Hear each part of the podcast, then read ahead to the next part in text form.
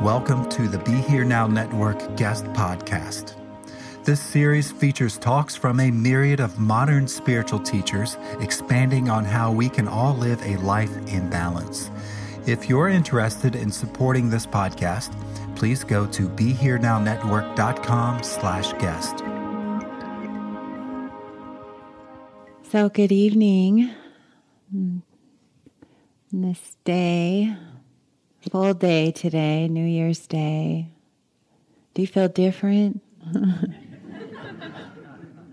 A friend of mine texted me earlier and said, Strangely, it feels just like 2017. You know, what's the big deal? You know, sort of little, little joke there.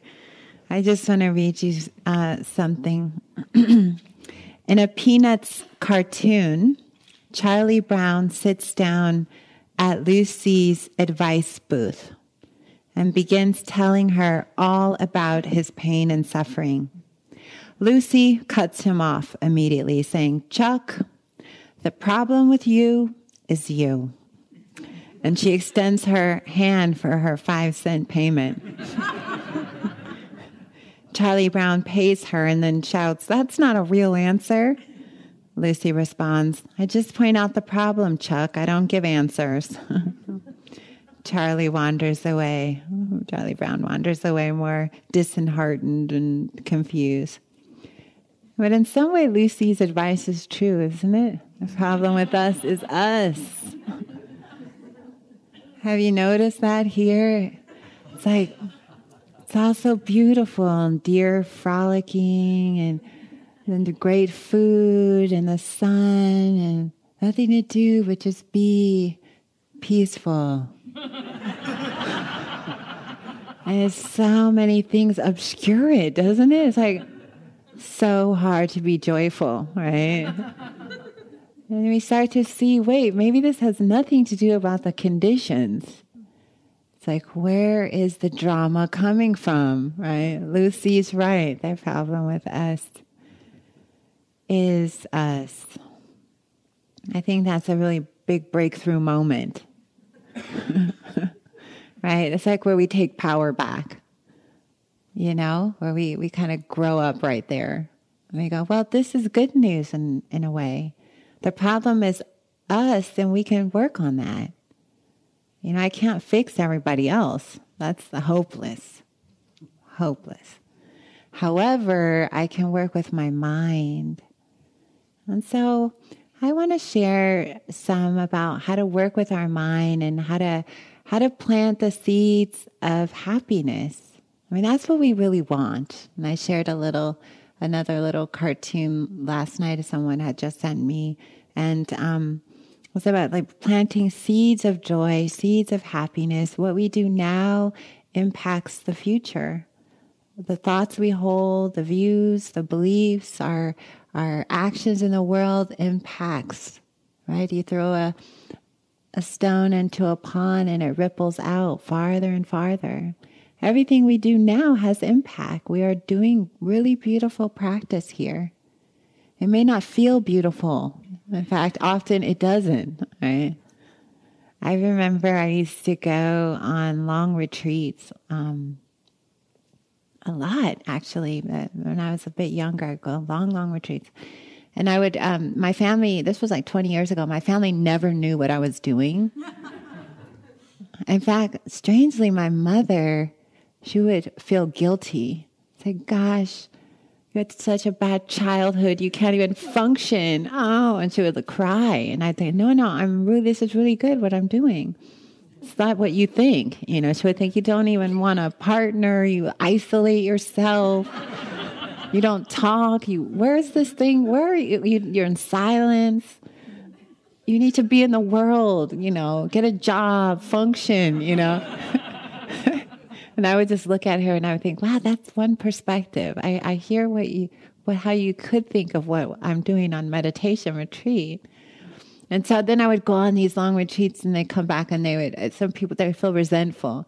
Hope you had a nice vacation. and I would think, do you know what I just been through? I need a vacation now. You tried cleaning your mind for three months. It was a battlefield. And they would just look like, okay, doesn't sound that hard. and it is hard, right? At the end of the day, you put in a full, I mean, there's exhaustion. Like, oh, get me out of this. I just want to go, you know, 8.30 comes and we're just like we've worked out, we've worked 30 hours. It's like cleaning your mind, working with this mind, feeling our emotions, being present. You know, it takes a lot. Thank goodness we don't talk and do other things. Then you really would be tired, right? If you were, you know, working and engaging on top of all this, what you're experiencing. So there's something about that that is like, wow, it's really important work that, that we do here. And as we think about, you know, moving into the world and how we want to live, how do you want to live your life? This is a very important question. It's important at this time of year. I teach a class in Oakland that I uh, I do every January. It's at our center in downtown Oakland. It's called the 30 Day Mental Cleanse. But then on the first night, I look at everybody and I say, This is really the 30 year cleanse. I just tricked you, right? Saying it's the 30 day. But this is really a 30 year program. I know people don't really like that. They're like, That's I was on the seven day retreat. And you could get a lot done in seven days. You could have a lot of breakthroughs. You could have a lot of breakthroughs in one moment. That's that's not to negate that. But what we're looking at here is the long haul. Right? We're looking at what do we want to do with our lives? How do we want to live? And I think this is a, a question that all of us have to to think over deeply. What do how do we live now? Sometimes you have to do an inventory. You know, what am I? And that's part of the waking up. Didn't, when I was on retreat, you know, don't you notice that your mind does a life review here? so painful. It can start sometimes with first grade, you know the the sort of humiliations that happen all along the way, right? or the the the triggers, the the the failures we perceive, you know, and it all went wrong in fifth grade. It started there. And we had to kind of relive these moments. And often our reliving is also our own actions, right? We relive things that we've said, things that we've done, relationships that it's like, oh, I mean, I would just sit like this so many days, like, oh my God, I cannot believe I said that. I cannot believe I acted like that. Right. And we kind of, that's part of the cleansing that we have to go through is in the wisdom of this moment, we see actions that we, we, things that we did when we were confused, basically. Right. And we think, oh, I was, I, I used to always have this big list like I need to call that person. I need to return that shirt I took that day from that friend's house. Not that I stole, but things I, I was just unconsciously doing.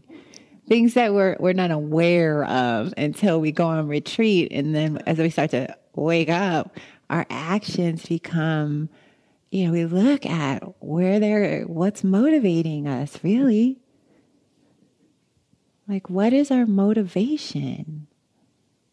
This is really key. What are, what are my intentions? What am I saying? What am I doing? And what do I, what result do I hope to achieve? I think that's the, the important thing. What do I hope to achieve by doing what I'm doing? By the work that I do in the world, what do I hope to achieve?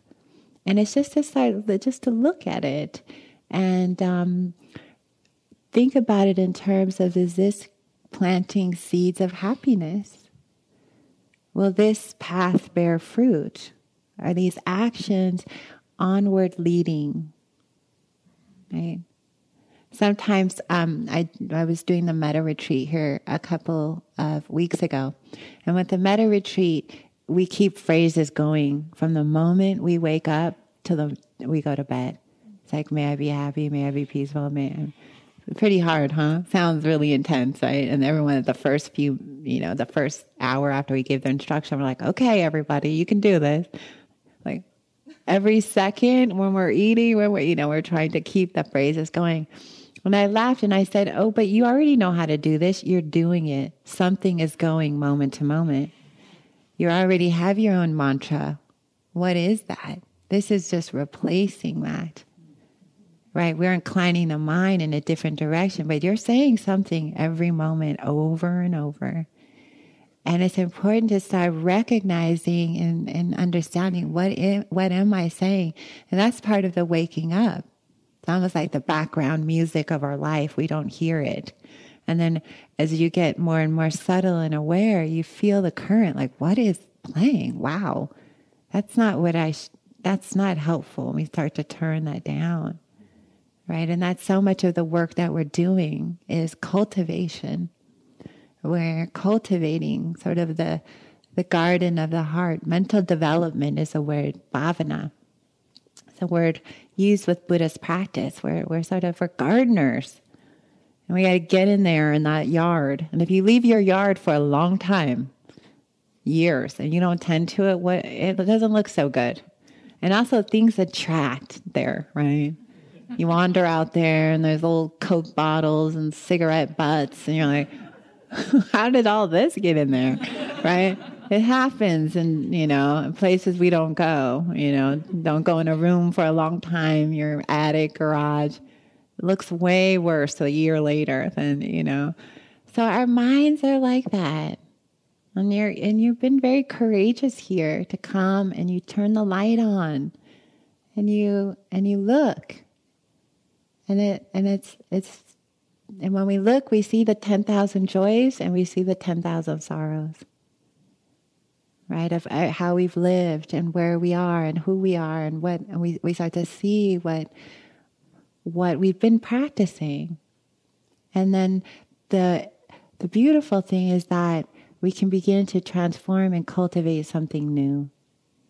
So for me, Buddhism was always very optimistic. The first time I heard a talk was when I was 23. And um, as I got to know the teachings more and more, it's been 20 years now, as I got to know the teachings more and more, it was it was hopeful. It was saying you're already awakened, you just forgot. That's pretty good, isn't it? Like, oh right, I forgot. Instead of maybe being like, you know, you're born really bad and you can spend the rest of your life on your knees begging, you know, crossing the desert on your knees and still no, never get there. Right? This was more hopeful. Like, I'm already awakened. I just forgot.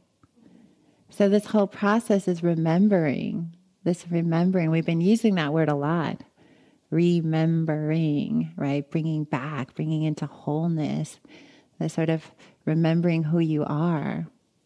And I remember that was something very profound that I write about. I have a book that uh, just came out a few weeks ago. It's called A Fierce Heart Finding Strength, Courage, and Wisdom in Any Moment. And it's really a testament, a testimony, testament, it's the word, about the power of compassion and the heart to meet the difficulties in our lives. It's meant to be um, sort of simple, but it got more complex as everything does when you try to accomplish something. And it became more personal. But I tell a story about uh, when I went to my first retreat, and I would, used to be a Hindu, used to practice in a Hindu tradition that I, I love very much with the Hindu guru, Self Realization Fellowship. Some of you might know Paramahansa Yogananda. But they never told me how to meditate. I would go to three hour meditations and we would enter in in silence. And then they would say just love god. And i would think okay i can do this three hours just sitting. Love god love god. And of course what would i do? Think about all my problems for three hours right? Or i would go crazy for the first two and finally out of fatigue it would fall into some kind of exhausted presence i think you know so I did that for a long time, but that wasn't as effective as I had hoped after a long time. I thought, I don't think I'm getting it. It doesn't sound like what everybody else is experiencing in these great mystical books. So I thought I need a teacher. I needed to understand some instruction. I'm not doing well on my own. This was before all the apps, you know. there was nothing, right? There was like three Dharma books in Barnes and Nobles, you know And uh, that was it. But so much has happened in 20 years. Like, wow, you know, you can really, really become more of a self taught person now, but there was nothing. So I remember I went down to Yucca Valley and um, it was before this hall was finished and they had this tr- retreat. I didn't even know who it was by. I didn't, I went because I was desperate for help. So, and I remember sitting in a group uh, in the desert. There was about 150 participants, and it was a 10 day retreat for beginners. So none of us knew anything about meditation. And Jack Kornfield was leading it. And he looked at all of us that night and he said, Oh, nobly born, remember who you are. And when he said that, I tears because I was so miserable and I was so lost. I really had drove down to the retreat. I just broke up a relationship. I was hysterically driving for 10 hours from Oakland to LA and chain smoking and drinking diet Mountain Dew and like I when I talk about arriving at retreats in an ambulance, that was me. I remember getting there like I need help. Where do you get help for your mind? you know, I was at the right place. You know, they're like, we we can do this. You know, and what I saw was the other 150 people were the same. Like, how do I get out? Like, I can't stop my head. it's so painful in here. I remember my roommate and I were just talking. I was like, you too. Yeah. Your head hurts. My head hurts. What is this? But when he spoke that night so eloquently, remember who you are, it, t- it touched a memory in me. Those practices, that stillness, the smell of the desert, it was like, oh, yes, like some ancient memory. And that brought all the grief. It was like tears started flowing. I didn't even know why I was crying. And I was I sad and I walked over those 10 days was like, oh, yes, I remember some current that's beyond the madness. Like, I am more than this insanity. I'm more than the trauma. I'm more than my mother's problems and my father's. I was like, yes, there's something so much bigger going on here. This is a small story within a vast one.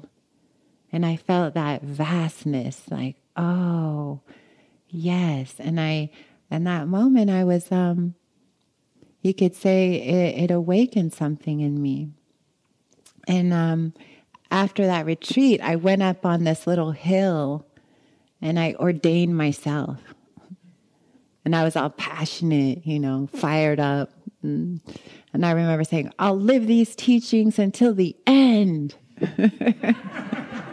Be careful what you wish for, you know little did I know what would be, you know, so many challenges to that, you know. And and so much beauty. And I thought it would be short. See, that's why I declared it to the end. Maybe a year, I'll be yeah, a good year. I'll go to this 3-month retreat they talk about, no problem, right? And then wow, wow, it just keeps getting deeper and deeper and more layers. And also, what I discovered in all of that, and what I write about a lot, is that at the end of the day, it comes back to my heart. You know, I've met a lot of great teachers. I've been exposed to a lot of teachings. I've had blessings in that regard, a tremendous access to um, many different things in the last 20 years. But the people who have stood out as the most important are the ones with the heart. You know, people can come and give you a great talk on the nature of mind and emptiness, right? But if I can't feel your heart, I it's like wow, I, there's I don't know. I don't know if I can follow that. You know, it has to be connected to that. And so tonight I wanted to talk about, as I'm giving a talk a little bit late in the retreat, I decided with my book, I have 16 chapters, and I just pick one that feels right about a half an hour before I walk down here. But I already knew I said it would be the last one toward the end, and the chapter called for the benefit of all beings, sort of the end of the journey in a way, as we kind of marking our time here. And the New Year's turning into New Year's Day, and here we go, right? This beginning, and we're always ending and we're always beginning. As soon as you get to the top of one mountain, you look out and there's another one. Say, oh, that's been my Dharma path a lot. So when I think about this quality for the benefit of all beings, I think about the seeds of happiness, what I want to plant in the world. And when I talk about for the benefit of all beings, I like to talk about the that quality. It's called bodhicitta, right? Bodhicitta. And Bodhi means enlightened. Chitta is like heart mind, right? So it's the enlightened mind is this quality that says for the benefit of others. Now, it goes deeper than that. It says, yes, be, you know, we, we all want to be compassionate in the world, but it, it sets us on a different course because it said, in essence, this highest form is that I will awaken for the benefit of others that I will live a spiritual life for the benefit of others. Not just that I'll help the homeless person on the street. That's beautiful. That's kindness. We want to do that.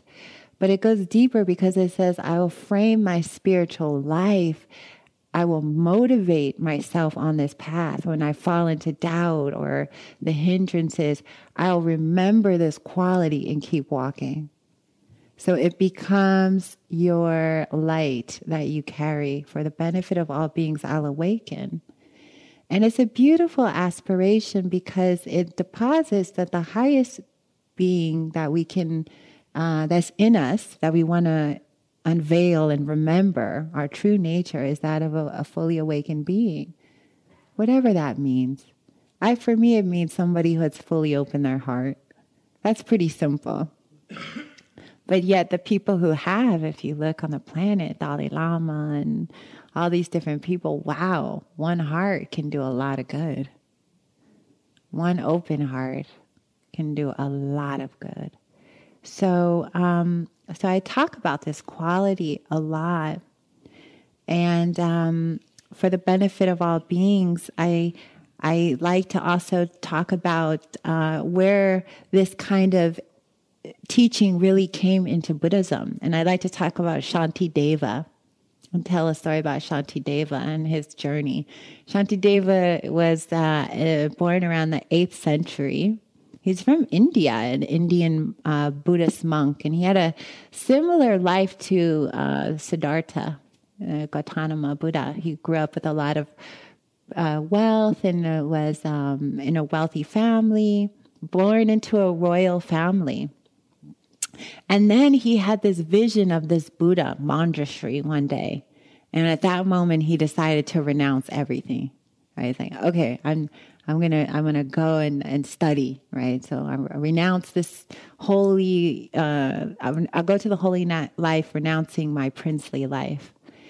And at the time in India, it's like ancient India was so thriving. They had Nalanda University, this great university. And it's interesting in pilgrimaging there, they found the ruins many years ago. So it's a very prestigious site now that you can go to. The, it's just the foundations of this great university. And all these scholars were there studying all the different lineages kind of came together there. So you had uh, the famous Naropa, which Naropa University is um, named after. After he was also a Siddha and a, reported to be fully enlightened. And here you have um, Shantideva. And so he goes to the school there, like, you know, and studying and practicing. But he got a really bad reputation he was teased all the time. He was made fun of all the time, you know, kind of picked on. And they said, uh, I was reading one story, and it said that where where he went, they used to make fun of him, and they said that he had perfected three qualities: sleeping, eating, and shitting. His fellow monks. And they thought, you don't know anything, Shanti Deva, because he would just kind of more talk about the heart all the time. And they were like scholastic, you know, like you don't know anything. So they, to, to embarrass him one day, they had a huge kind of uh, event and they said, we'll nominate him to give the talk and it'll be so ridiculous. So they said, You're going to give this big talk and everything. And he said, Okay, okay. It never seemed to bother him that, you know, people made fun of him. And so he sat up on the stage the day of the talk, and all the monks were laughing, thinking, wow, he's going to give the worst Dharma talk. He never studies, he knows nothing like we know, you know, on and on. And then they said that Shantideva then proceeded to give this amazing discourse. And he laid out this path of the Bodhisattva, Bodhicitta, called the Bodhisattva way of life. This text is venerated and loved by many great masters. The Dalai Lama reads it every day. He's given many teachings on the Bodhisattva way of life, especially in the Tibetan tradition. So they say that he he as he was sitting, he started uh, elevating. Uh, what do you call that word? Um, levitating. And all the monks were like, wow, oh my God. so as he's giving a talk, like this fervor, you know, it's like reaching, he's just, he's describing infinite compassion and the mind of the heart, the mind of love and benefiting others and all these, a whole guidebook the way to, a way to live that is at the end about awakening it's the ultimate planting of a seed, to hold the consciousness of that. For the benefit of all beings, I will quickly awaken. So then they say at the end of the talk, he just floated out of his seat and disappeared. that was that. And then they all wrote all everything down, and uh, that that was not to be seen again. So there you go. That was the legend of Shanti Deva. Who knows if these things are true, but it's entertaining. so this book leaves us, you know, and it's so what was interesting about the Bodhisattva way of life was that it was the first book I ever bought. It's a hard book to understand. It's written in stanzas. It's not written as like a biography, like, hello, I'm Shanti Deva here. It's written as you know, it's it's it was a, a book written. Tibetans only recently started binding books. They were loose leaf, you know, just one stanza and then another sentences by sentences. So it has that form. But what it talks about mostly is that the idea to have that kind of heart compassion accelerates our spiritual life because we use the heart as this avenue to freedom, right? We generate this quality. We generate this quality. May I be a benefit. And when you think about living, you think about this quality. What do you value? What do you want to do here? It's also impermanent. You know, we're living in a very fragile ecosystem right now. We've passed all signs of danger, danger. We're just kind of like, okay, let's see what happens. We're we're to keep going with it, right? Because what else do you do? You get up, you keep going, right? But within that, there's something to wake up and notice. If you haven't noticed, wake up and notice. Like, this is impermanent here. Beings appear, they disappear. And it and it uses this wisdom that the Buddha is pointing to. All is impermanent all is impermanent. We forget that. It feels like it's all so solid, right? Feels so like it's going to last. But it's not that way. Things arise and pass. So, this is a precious time for us. Crazy Horse, the great Native American I don't know, activist, teacher, prophet. He wrote, I see a time of seven generations when all colors of mankind will gather under the sacred tree of life, and the whole world will become one sacred circle again. This is our time. We are the seventh generation. There is something happening, I think, on a, on a level that's speeding things up. Maybe it's always been like this.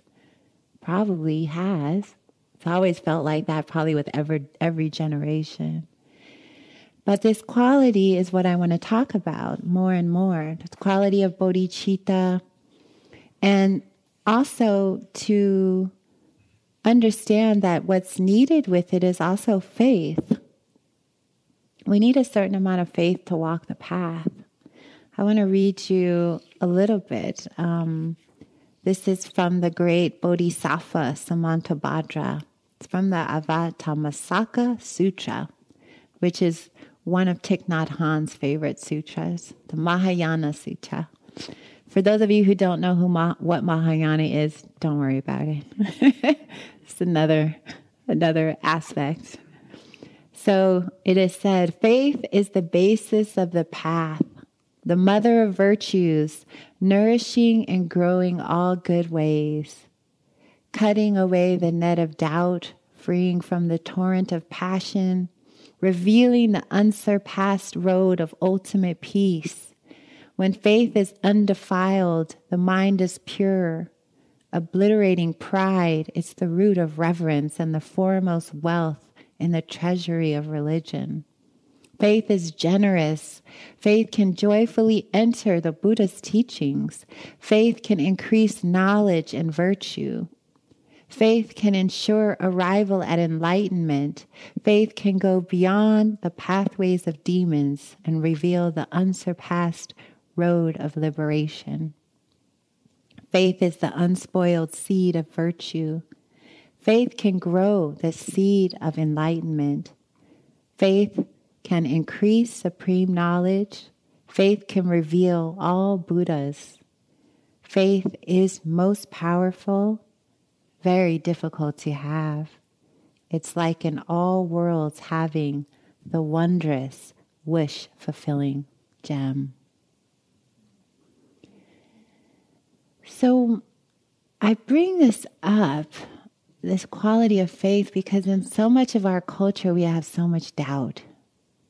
We very much doubt ourselves. We're like, who, me? I'm not even, I'm the one with the broken wings, right? We don't see our power. We don't recognize our potential. And I think that's why sometimes in our spiritual life we give up on it. We think that that road is too vast. Well, who they're talking about is someone not who I am. I don't have Buddha nature. I'm the broken one. I'm the wounded one. I have addictions. I have problems. I have, you know, we go on and on, right? Of all the things that we're not. And we miss that we are nobly born. We miss that that seed is in us. So, for a lot of the work that I like to do is to remind people of their power through their heart. It's not you that's the most powerful, it's this. It's your, your innateness. The me is just the personality. The I, I, I, I, I, I, I. Don't you get tired of it a little on retreats? One day I was just so tired of my mind. I was on this long retreat because every thought I caught it would go, me, I would be fine. Uh, everything would be lovely. And then it was out of the emptiness. I, and the suffering would come right after that. The moment I thought, I, me, me, I, mine. And that's mostly what we're doing all day long. Right. But that's like, we just get caught in that. But there's something bigger that I'm trying to point to. There's a bigger story than that. The little I, me, mine, that's like okay, we can put that over here for a moment and then step into the vastness of our true nature. And that vastness is what this bodhicitta quality awakens deeper in us, grows in us. That's where the seed is planted. Because the I, me, the little me, it can't handle bodhicitta for the benefit of others, it goes, I have too many problems. I can't even. It goes like that, right? So it, it, it hits up against the self centered part. What do you expect from me? I, I, I. It goes right into that. But the bodhicitta that we're talking about, this quality, it steps into the bigger story here. It goes for the for the ultimate view, right? Our big self, space, right? The part of us that sees we're, we're, we're bigger than our story. A friend sent me uh, a picture and it was of this really beautiful old star. And they said, I found this old picture of you, Spring. and then I looked at it and said, This is the picture of all of us, really, right? Our true nature, bigger than the, so easy to get fixated in this the little story we tell all day long. You know what I mean by that? You know, it's so painful too. It's the prison that drives us to madness because I think we know the vastness of our being. And when we go in the prison and shut the door, it just crushes something. And so we we can step out of that. We we need to step out of it for the benefit of others. Because as one makes their exit, it shows the way for others, right? As one remembers, it helps others to remember. When I, I always tell my Sangha in Oakland, I'm here to remind you of your beauty. It's my duty. I rem- and I say it like a little mantra I'm here to remind you of your beauty. It's my duty to remind you of your beauty. Don't forget, remember. And then Together we help each other remember. We have to remember our innate goodness. No one else will do that work for you. Sometimes you can if you have a nice mom and dad, they'll help you remember. But at the end of the day, it's you. It's you in your own mind. So a few years ago, um, I have a I have a chapter called Remember Who You Are. A few years ago, I went on a pilgrimage with a group of other Buddhist teachers. Some of you might know Tempel Smith. He teaches here a lot, a good friend. I know you know Molly. uh, we went. Uh, we decided to do, and I, I've been feeling the need for another one. I keep, I was trying to talk Alexis into it. I was like, "Come on, Alexis, then let's do another pilgrimage." Um, and you know, we went to all the holy sites in India and different places and where the Buddha was born and where the Buddha died and all these different places. And we ended up spending about a month in Bodh Gaya. And for some of you know, been to Asia, Bodh Gaya is the seat of the uh, Mahabodhi temple, and it has a, they say a piece of the tree was taken from the original Bodhi tree and replanted, and this beautiful park, and but it's in Bihar, and Bihar is the poorest state in all of India. And there's no mistake that it would be there, that the seed of enlightenment would be in Bodh Gaya, which is surrounded, honestly, is very difficult. Piles of trash, sick animals everywhere, and people in very destitute situation, begging, living. It's really, really intense to see right? And as you walk into the temple, I remember I was going into the Bodhi temple, and this man, he had no legs and only one arm, and he just held his arm onto my leg. It's like, like I just looked down for a long time. And I had already given away all my rupees, everything, shawls, scarves, but I just thought, you know, he doesn't need anything. So I really stopped and like leaned down for a while. And I just said some prayers.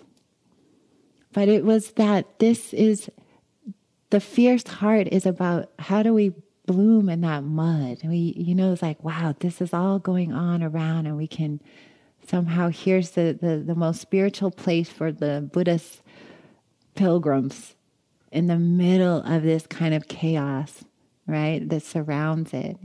And I, I think there's something really beautiful about that and complex and so uh, we were going there every day. We had our little group. And, and what's beautiful about the park is there's kind of this big grassy area. And there's the Bodhi tree, and there's uh, like almost like a raceway around the top of it where I don't know, thousand to three thousand people are moving very quickly, circumambulating it. And you see all these people, different traditions, Zen, Vietnamese monks, nuns, Catholics, you know, hippies. Everyone's like going around and around, you know, chanting every type of prayer you could hear, mantra prayers. And so we would go there every day and we would talk and reflect and we would meet other people there and we would sit in the park for hours, sometimes meditating and, you know, drinking tea. And so one day I looked up and I, before we left, I said, I want to do a thousand and eight prostrations. And the prostrations are, you know, these full bows that you do. And there was all these people prostrating, uh, maybe at least a thousand monks there. And uh, and so it was very spiritual place in that way. All these, all the sincerity of devotion. So I got up the next morning and I went and I got a board. It was an empty board next to this Tibetan woman who she must have been 90. I, I, I can't tell, but wow, she was powerful. She was going full with the bows, and the bows are hard. Actually, you you know you you're you're putting your forehead and you're putting your heart and your hands, and you going flat, and then you pull yourself up with your abs, basically, right? So you're flat on the ground, and then you come straight up to standing, and then you go down again, right? And so um, I was like, I'm going to do a thousand and eight out here. And, and I get my board. I do about 30 and I'm tired, you know, like, wow, this is hard. it's going to be a long day, right? this rate. And so as I'm looking at the tree and I could hear somebody chanting the Heart Sutra, which is one of my favorite sutras. Gate, gate, paragate, parasamgate, bodhisattva, this Prajnaparamita's mantra of gone beyond, wisdom beyond, right? The wisdom beyond. And it's called the Heart Sutra, right? Which is like the heart of it. Like this wisdom, vast wisdom that can hold hold it all. And so I started to wonder, why am I out here bowing? It's hot, getting sweaty, you know, and my friends were walking around circumambulating. And so I would be in these very deep moments looking at the tree doing, and I would hear, Go Springers! and I would look up and I would say, like, okay, you know, they were rooting me on, taking a few photos, right? I'm like, I'm in my deep moment here, you guys. I'm trying to understand what I what is this about, you know it's like I started to lose lose a faith that I had. Like, why am I even? Why am I a Buddhist? What is this? You know, I started to look around and go, I don't know about any of this. Like all these monks and nuns, and it was the whole thing seemed very weird. My friends walking by saying springers. I was, I, I was like, I don't. Am I faking this? Is this all fake? Can you even get enlightened? What you know? I just I had this huge doubt. I don't I can't do this. I'm from I'm from a bad neighborhood. You know, this doesn't I don't even see any other black people out here. I'm the only woman. I don't know. No, I don't I, I can't do this. And I, I kept bowing, but I started to get mad and frustrated.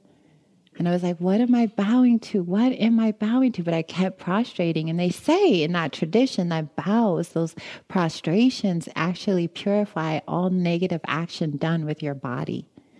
So rage is very, very uh, common that people will be raging while they're prostrating as these energies are purified. And um, so I was getting mad, really mad. And uh, then I would look at the other people around, and they all seemed so jolly, you know, doing their vows. And then people would come by with the incensers, huge, you know, incense balls and chai tea. So I kept being out there for a few hours, not understanding what am I bowing, but starting to get distraught. So I did about 400 and I collapsed and decided to go back to my hotel. And I didn't feel like talking that night. I was very contemplative like, what is this about? Is this real? And so the next day I got up early again. I was the first one at the gate, ran out to my board. And uh, there was already a, a people coming. It was going to be a big day out there on the prostration, you know, circuit, and it was kind of like a marathon. It was just heads bobbing and going, and all kinds of. And there was a, a, a whole group coming in to start all their prayers. Like uh, uh maybe they look like um, they were maybe Korean Zen community. Like had gray robes, and there was like a hundred coming in, and they started to chant, and they hit the wood. It was beautiful sound. So it was kind of rhythmic. You know, it was like a little. So we're going, you know, the kind of, and again, this who, what am I bowing to? Why am I doing this? And I started crying, then getting really frustrated. And all these memories started to come as I'm doing it. And I got the purification aspect now. And all these things like, oh, you're not good enough, or did you who do you think you are? That came a lot. Who do you think you are? Right? You don't even know what this is about. You don't, you know, it's like, but then I started to feel my heart and I was like, no, but I do know what it's about. I do know, and that bodhicitta started to come stronger. I was like, but I do know this is for others. This is not just for me. And I started to almost like a little fight back came.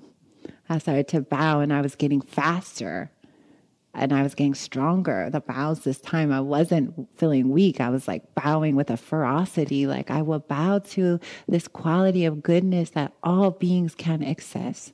This is not just for some, this is our nature. And I kept bowing, I kept bowing, and the tears were really flowing. It was getting so hot. Then the sun was right over our head. And um, and I started to just feel this warrior heart, and the, the sound of the Korean the clap was making it more mm, dramatic. You know, I was like, okay, you know. But what I what I got out of that, I finally, as I, I I was completing it, and I was going, and I was bowing to bodhicitta and I said, I've always known I had that quality because I cared. I cared about my own practice and I cared about others. And I knew I knew that about myself. And that's what I started bowing to with full bows then. And then the tears were really about the heart and a bowing to the, the kindness and uh, the compassion that we all have so, as we come to the end of this, time flies by here. I want to encourage us all to be thinking about this quality. What are you bowing to? What are you giving your heart to? This is the question that we all should be answering now. It's the question of our time. we don't know.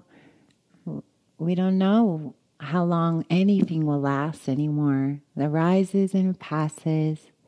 But there's something about just the true heart, this love and compassion that's unbreakable.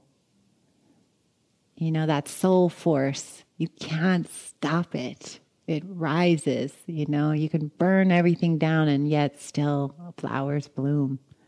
And that is kind of our own spirit, our own heart. And that's why I write the fierce heart, because there's a fierceness in that that has to claim it. It's like you have to claim who you are in a way, what you stand for, what you want. And it's a it's not a fierceness that is all angry. It's a fierceness of love. Right? It includes why I like the Heart Sutra mantra, mantra Gate Gate Paragate Parasamgate Bodhisattva, is that